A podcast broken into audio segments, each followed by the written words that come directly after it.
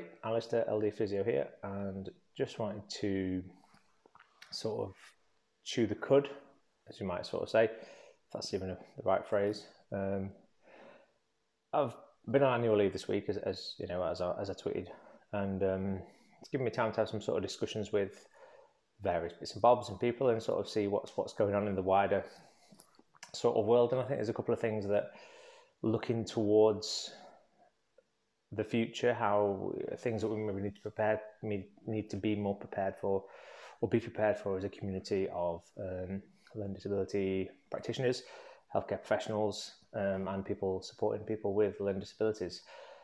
Um, sort of, you know, hopefully, we are starting to see some form of a return towards normality, um, whatever that new normal may be.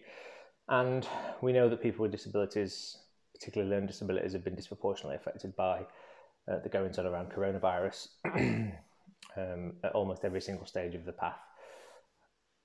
Looking forwards, I think the next big thing that the healthcare service is going to have to support or crack down on or or improve is going to be waiting lists, which have grown immeasurably um, throughout this period, as you might expect.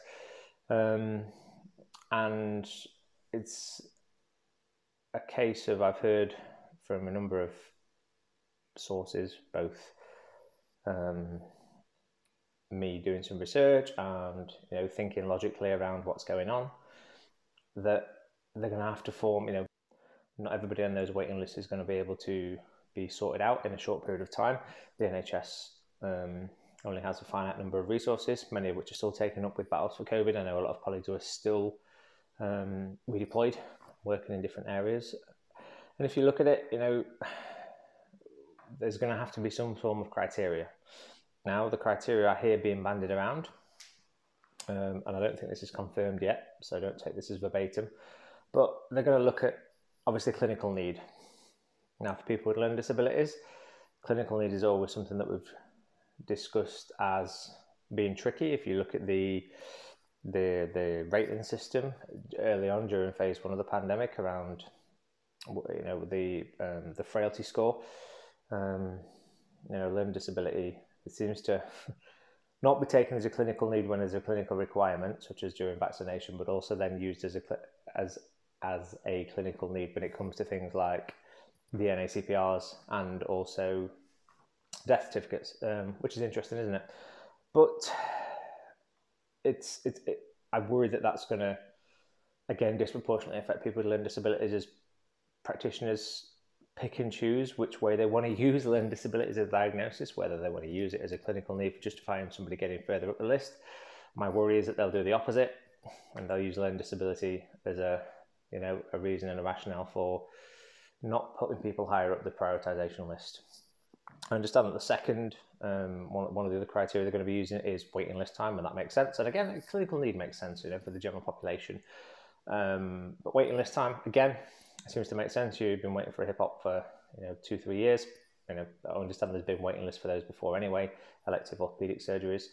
Um, so yeah, I don't necessarily have any big beef with that one at all.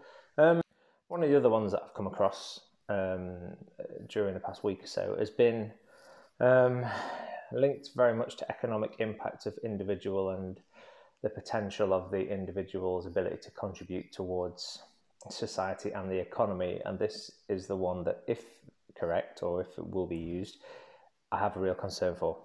Um, I, I recognise that uh, the economy has taken a battering from COVID, and I understand that. Um, I've shared my concerns around values based healthcare and value based healthcare in the past um, on chewing it over, and I worry that this will be another nail in the coffin to people with disabilities. Um, and yeah, really concerning. I think it, if if this is the case, it's something that we need to be aware of and be prepared for. Um, I'm hoping that it doesn't get to that, but I, I I recognise if you've got an, an, an, economist or a statistician, you know, being involved with maximising impact and looking at macro scales, I understand that these decisions may need to be taken. However, I, I as you can probably understand, have real concerns for people with disabilities, um, particularly people with learning disabilities who are not in employment. I mean, it, you would say that it would strengthen the case to improve accessibility of employment for people with disabilities. And I think there was a stat that was about uh, only 7% of people with learning disability have a job, and around 67% would like some sort of paid, paid employment. So, you know, if you paid more people with learning disabilities to work um, in jobs that they were able to do, then this would be less of an issue. However, as it stands, it could be a big one, and we need to be aware and prepared for it. Um, those are just my quick thoughts uh, on some things that I found this week, um, and I'm not very good at doing monologue rambles, hence a lot of ums, and I speak very slowly and then speak very quickly as things come to my mind. But we should be prepared, um, and yeah. So yeah, be interesting to hear any other people's thoughts, or if anybody's found anything different or to the contrary or the same. Um, so please engage with us um, and we'll speak to you all again soon. Thank you very much, and I'll see you all again.